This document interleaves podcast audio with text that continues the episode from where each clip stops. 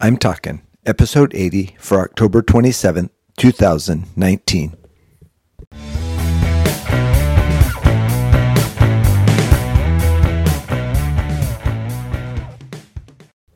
This is Joel from the I'm Talking Microcast, where I share my thoughts on a topic that has piqued my interest this past week. This week, we're talking pain. I don't want to be too much of a downer today, but I think pain and how we deal with it is an important topic that we might not talk about enough in today's society, so I thought I would talk about it a little bit today.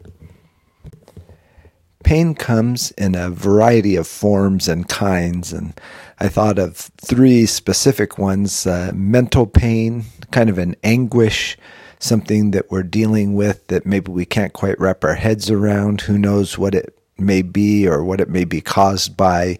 We get emotional pain. I also might call that heart pain, maybe a loss of a loved one or a loss of a friendship or the dissolving of a marriage. Lots of ways that our hearts can be hurt. And there's also the plain old physical pain, which is not unimportant and probably something most of us are used to dealing with. And think we deal with it on a regular basis and deal with it fairly well.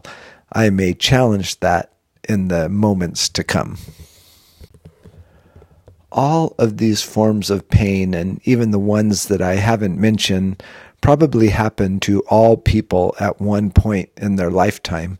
I know as I get older, some of the physical pains that I didn't know I was going to have to deal with come up. And and then recovery from all these pains is difficult and dealing with all these different varieties and kinds of pains can be hard for us to manage. And we may not spend enough time thinking about how to manage them properly and how do we deal with the pain that comes into our lives in these different forms. And in fact many times proper dealing with pain in our lives may require us seeking professional care of one kind or another, whether we go to doctors for our heads or doctors for our emotions or doctors for our physical well being. There are professionals that have spent their lives learning how to help people deal with pain in a good and proper manner dealing with pain of any kind can really have an adverse effect on our outlook on life and our attitude toward life. And whether it's a physical pain, whether it's a mental pain or a heart pain, all of those things, emotions that go with that, the inability to do things we used to be able to do when we were younger, can turn us into grumpy people who no one likes to be around. And all we really want to talk about is our ailments and what has us down this week and what bad thing happened to us and why we are the way we are. And all of that is coming from a place, I think, of not being able to deal and manage pain properly. And I fall into that realm quite a bit. I do not like going to doctors of any kind. And so oftentimes, in the midst of, of pain that I have either caused to myself or feel like others have caused to me, I do not seek professional help. I think things will get better. This will go away. This ache and pain, I can take a little bit of Advil, do a little bit of whatever, and that's fine. It's going to go away too. And, and sometimes that can be detrimental when we don't properly address pain in our lives, and we become people that are unattractive to the world in which we live.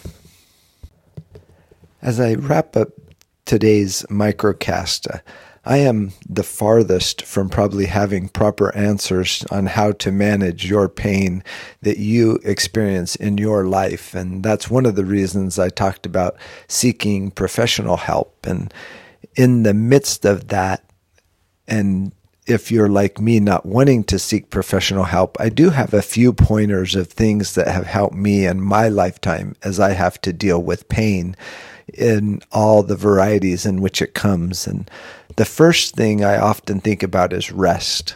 Our lives are so full and often so busy that we don't take the time to heal, whether it's physical, whether it's emotional, whether it's mental, whatever the pain area may be.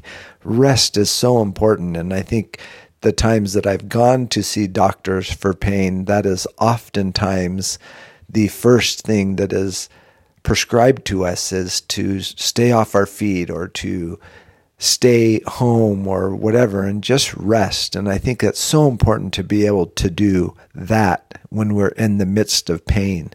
The other thing that's helped me is to be able to lean. So after I rest, to be able to lean on others and and know that there are people who want to take care of me. My wife is an excellent caretaker, and to be able to lean on family members and lean on friends and know that they will pray for you, that they will emotionally support you, and that they're there to help in any way that they can.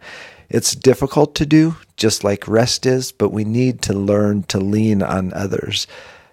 The next thing I thought about was our ability to share and so many times I just want to internalize pain that is occurring in my life. I don't want to make it public. I don't want to share with others what I'm going through. And if I am not willing to share, then I am also not willing to lean. And if leaning is important, then sharing is a big part of that. And it helps others carry that burden with you so you know you are not alone.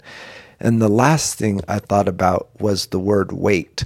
And it is so difficult for me to wait for things. And a prime example in, in our family is if we happen to do some Christmas shopping early, it is the hardest thing for us to wait to give our kids the gifts that we have purchased for them. And I believe one year we actually gave Christmas gifts in November, and then come December, we don't have anything to give. And while it was fun for the moment, it probably would have been better for us to wait. And I think the same thing happens with pain. Sometimes time is what is necessary for pain to heal.